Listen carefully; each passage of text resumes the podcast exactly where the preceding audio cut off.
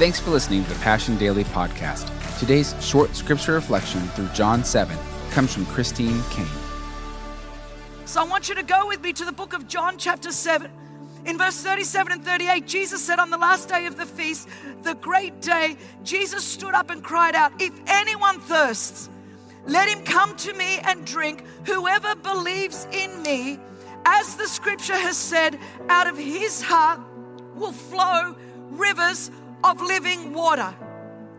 Out of his heart will flow rivers of living water. Here's the key there are some things from Isaac experience that we can apply to the things that God has for us today in this century in Christ.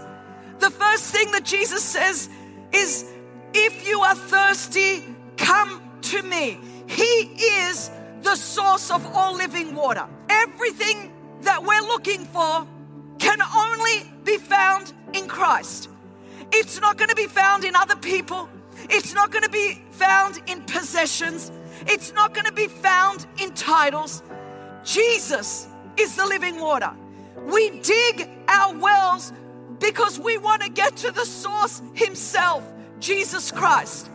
We're looking for what we can only get from Him in every other place, which is why we are the most anxious generation there's ever been, why there are so many challenges in our life, because we're trying to get from things and people and experiences what we can only ultimately get from Jesus. He says, Come to me. And then He says, Out of you some of us have got the come to me stuff happening. It's just me and Jesus. I'm just going to keep going to Jesus.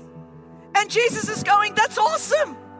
But I need you to go into a lost and a broken world, your college, your community.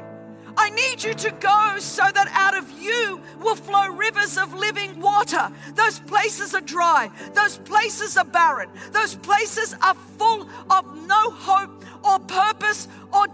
destiny. We are so postmodern, post Christian. We're so posted. We've been posted into orbit. Our world has lost its mind. It's waiting for a generation of Christians to know who we are in Christ so that out of us will flow rivers of living water into a lost and a broken world. They're waiting for the living water that's in you. But here's my question that living water flows out of our hearts. How is the condition of your heart? I wonder if your heart is as stopped up with debris and junk as the wells were in Isaac's day. Because, see, a lot of what stops the, riving, the, rivers of living water from flowing out of us is our own selfishness, it's our own greed, it's our own lust, it's our own envy, it's our own bitterness, it's our own unforgiveness, it's our own insecurity, it's our own shame, it's our own guilt. And we can get good at playing the Christian game. But then we might wonder why rivers of living water are not flowing out of us and transforming the world around us. You know, many of you know my story. You know that I came from a background where when I was born, I was left in a hospital, unnamed and unwanted. My birth certificate doesn't have a name on it. I was sexually abused at the hands of four men for 12 years. Grew up in the poorest zip code in my state in Australia in government assisted housing.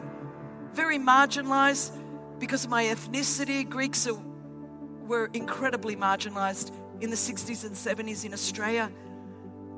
And so I grew up full of shame, full of guilt, full of so much anger, full of so much bitterness. And so God wanted to do a work through me, but He couldn't because the condition of my heart was stopping up the rivers of living water from flowing through me. And there are countless tens of thousands of you in this room that God wants to do an awesome work through you. and you've done the coming to Jesus, but there's a gap between coming to Jesus and the rivers of living water flowing from you. And that gap is often the condition of our heart. And what I've prayed and what I've asked the Holy Spirit to do is to come and do open heart surgery in every single one of us this afternoon. Because some of us are on the verge of a spiritual heart attack. The arteries into our hearts, spiritually speaking, are clogged up. And what we have to do is what Isaac did, and only the Holy Spirit can do that in us. Say, God, I give you my heart. Unplug the junk that is stopping the rivers of living water from flowing through me.